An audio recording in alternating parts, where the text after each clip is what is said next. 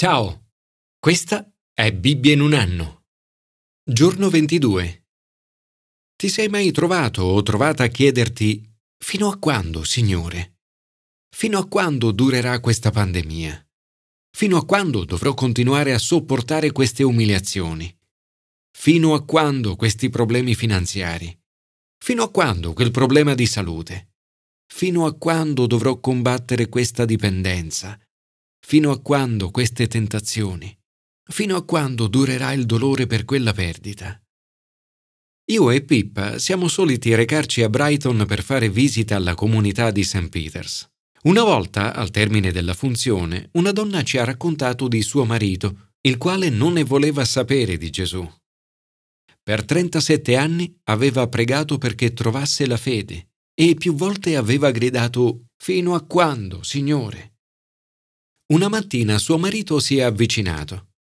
Era il giorno di riapertura della chiesa di St. Peters, nel 2009. Le ha chiesto se poteva venire in chiesa con lei. È andato e nell'entrare in chiesa ha subito sentito una forte sensazione di casa, di essere rinato. Ora ama la chiesa e ogni settimana va in chiesa. Nel raccontare la storia del marito e con il viso pieno di gioia, quella donna continuava a ripetere Fino a quando, Signore? Fino a quando? Dio ha ascoltato il suo grido. Dopo 37 anni ha esaudito le sue preghiere. Per quattro volte e in rapida successione Davide grida al Signore fino a quando. Ci sono periodi in cui sembra che Dio non sia presente il suo volto sembra lontano, nascosto. Per qualche inspiegabile motivo non percepiamo la sua presenza. Affrontiamo lotte continue in un mare di affanni. Ogni giorno porta tristezza. Ci sentiamo sconfitti. Sentiamo che la battaglia è persa e che il nemico sta avendo il sopravvento. Ma in momenti come questi, cosa possiamo fare? Come ci dovremmo comportare? Commento ai sapienziali. Continuare così. Nei momenti difficili ci sono cose che non dovremmo mai smettere di fare. Con il suo esempio, Davide ne suggerisce quattro. 1. Continuare a pregare. Davide non smette di gridare Guarda, rispondimi, Signore mio Dio, conserva la luce ai miei occhi. Apre il suo cuore a Dio. Come Davide anche tu non smettere di pregare, neppure quando Dio sembra lontano. 2. Continuare a fidarsi. Nella tua fedeltà ho confidato. È relativamente facile avere fede quando le cose vanno bene. Più difficile è quando le cose vanno male. È qui che la nostra fede è messa alla prova. 3. Continuare a gioire. Davide non si rallegra delle prove ma della salvezza di Dio. Esulterà il mio cuore nella tua salvezza, canterò al Signore che mi ha beneficato. 4. Continua a lodare. Nonostante quello che ha passato, Davide non smette di riconoscere la bontà di Dio. Canterò al Signore che mi ha beneficato. Ricorda tutto ciò che Dio ha fatto per lui. Quando inizi a lodare e ad adorare Dio, la tua prospettiva sui tuoi problemi cambia. A volte trovo utile voltarmi indietro e ricordare le tante lotte personali, le delusioni e i lutti, e in che modo Dio in quei momenti difficili mi ha sostenuto. E trovo bello poi ringraziarlo e riconoscere che anche in quelle circostanze mi ha beneficato. Signore, voglio lodarti. Grazie per la tua bontà verso di me. Per tutte le battaglie future confido nel tuo amore senza fine. Commento al Nuovo Testamento. Continuare a seguire Gesù. Dio può tardare a rispondere, ma questo non significa che non manterrà le sue promesse. Spesso Dio non interviene subito a cambiare le nostre situazioni. Sappiamo che fino a quando Gesù non ritornerà, malattie e sofferenze rimarranno e non verranno mai del tutto sconfitte.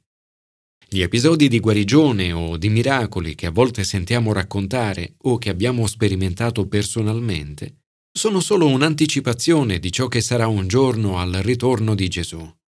Tutti saremo guariti. In Gesù la bontà di Dio si rivela in modo superlativo. Ancora una volta in questo brano ci accorgiamo in che modo straordinario Gesù affronta il peccato, la malattia e la sofferenza. 1. Continuare a rinnovare i propri pensieri. Gesù dice che il nostro problema non è nelle cose superficiali, come ad esempio il cibo. Il cibo entra ed esce dal nostro corpo. Le cose che fanno male vengono da dentro. Ciò che esce dalla bocca proviene dal cuore. Il vero problema è il peccato che viene dal nostro cuore. Dal cuore infatti provengono propositi malvagi, omicidi, adulteri, impurità, furti, false testimonianze, calunnie. Queste sono le cose che rendono impuro l'uomo. Attraverso queste parole Gesù sfida ciascuno di noi.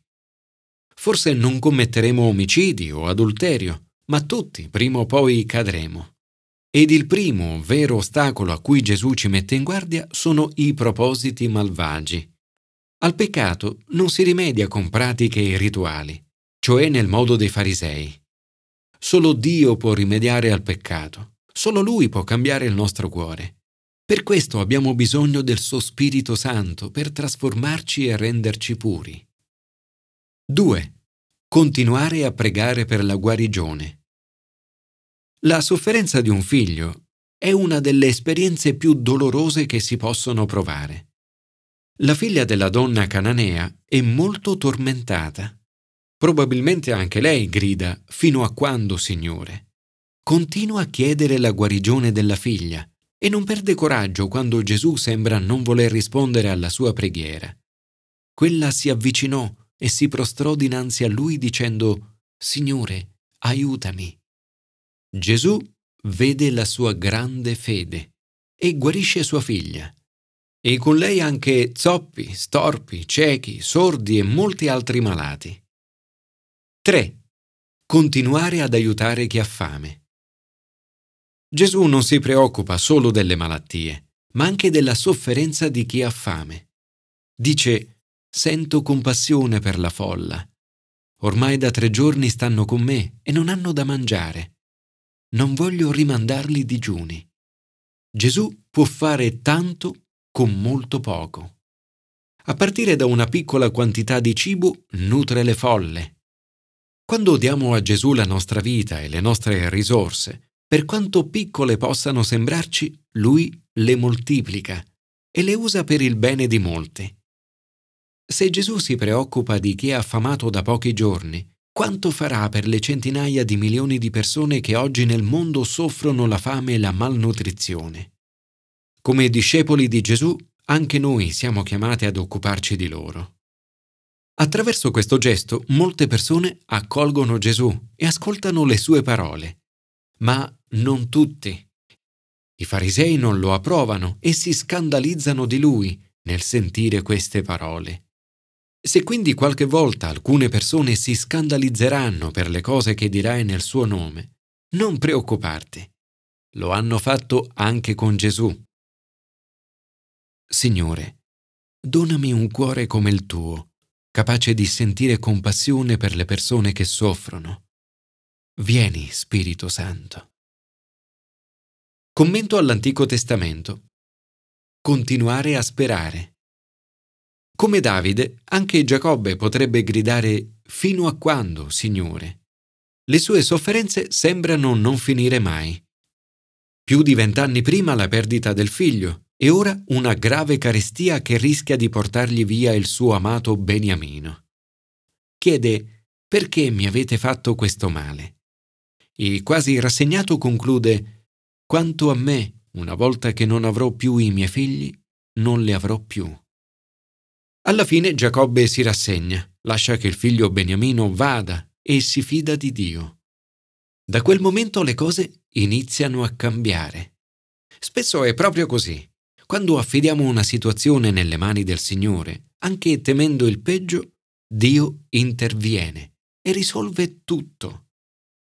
L'autore di questo brano della Genesi è un narratore eccezionale riesce a farci toccare con mano l'agonia del padre. Giuda sa che se suo padre perdesse Beniamino, così come ha perso Giuseppe, probabilmente ne morirebbe. Parla del male che colpirebbe mio padre. Ma noi lettori sappiamo che Giuseppe in verità è vivo e che tutti i suoi sogni si stanno realizzando. Giuseppe si era commosso nell'intimo e sentiva il bisogno di piangere. Tuttavia mette alla prova i suoi fratelli. Giuda ora è un uomo cambiato è lui che lo aveva venduto spietatamente come schiavo. Ora è disposto a dare la vita per salvare suo fratello. Lascia che il tuo servo rimanga invece del giovinetto come schiavo del mio Signore. Attraverso tutti questi inattesi colpi di scena, Dio è all'opera. Lavora sul nostro carattere per realizzare i suoi progetti con noi. Ed è bello pensare che un giorno potremo anche noi guardarci indietro e dire Signore, che mi hai beneficato. Giacobbe ha dovuto mandare il suo unico figlio Beniamino per salvare l'intera famiglia. Un passaggio questo che ci rimanda a Dio nel Nuovo Testamento, il quale manda il suo unico figlio, Gesù, per salvare tutti noi. Signore, grazie per aver mandato Gesù a salvarmi. Nei momenti difficili, quando grido fino a quando, oh Signore, aiutami a continuare a seguire Gesù pregando, fidandomi, rallegrandomi, adorando e ponendo la mia speranza in te.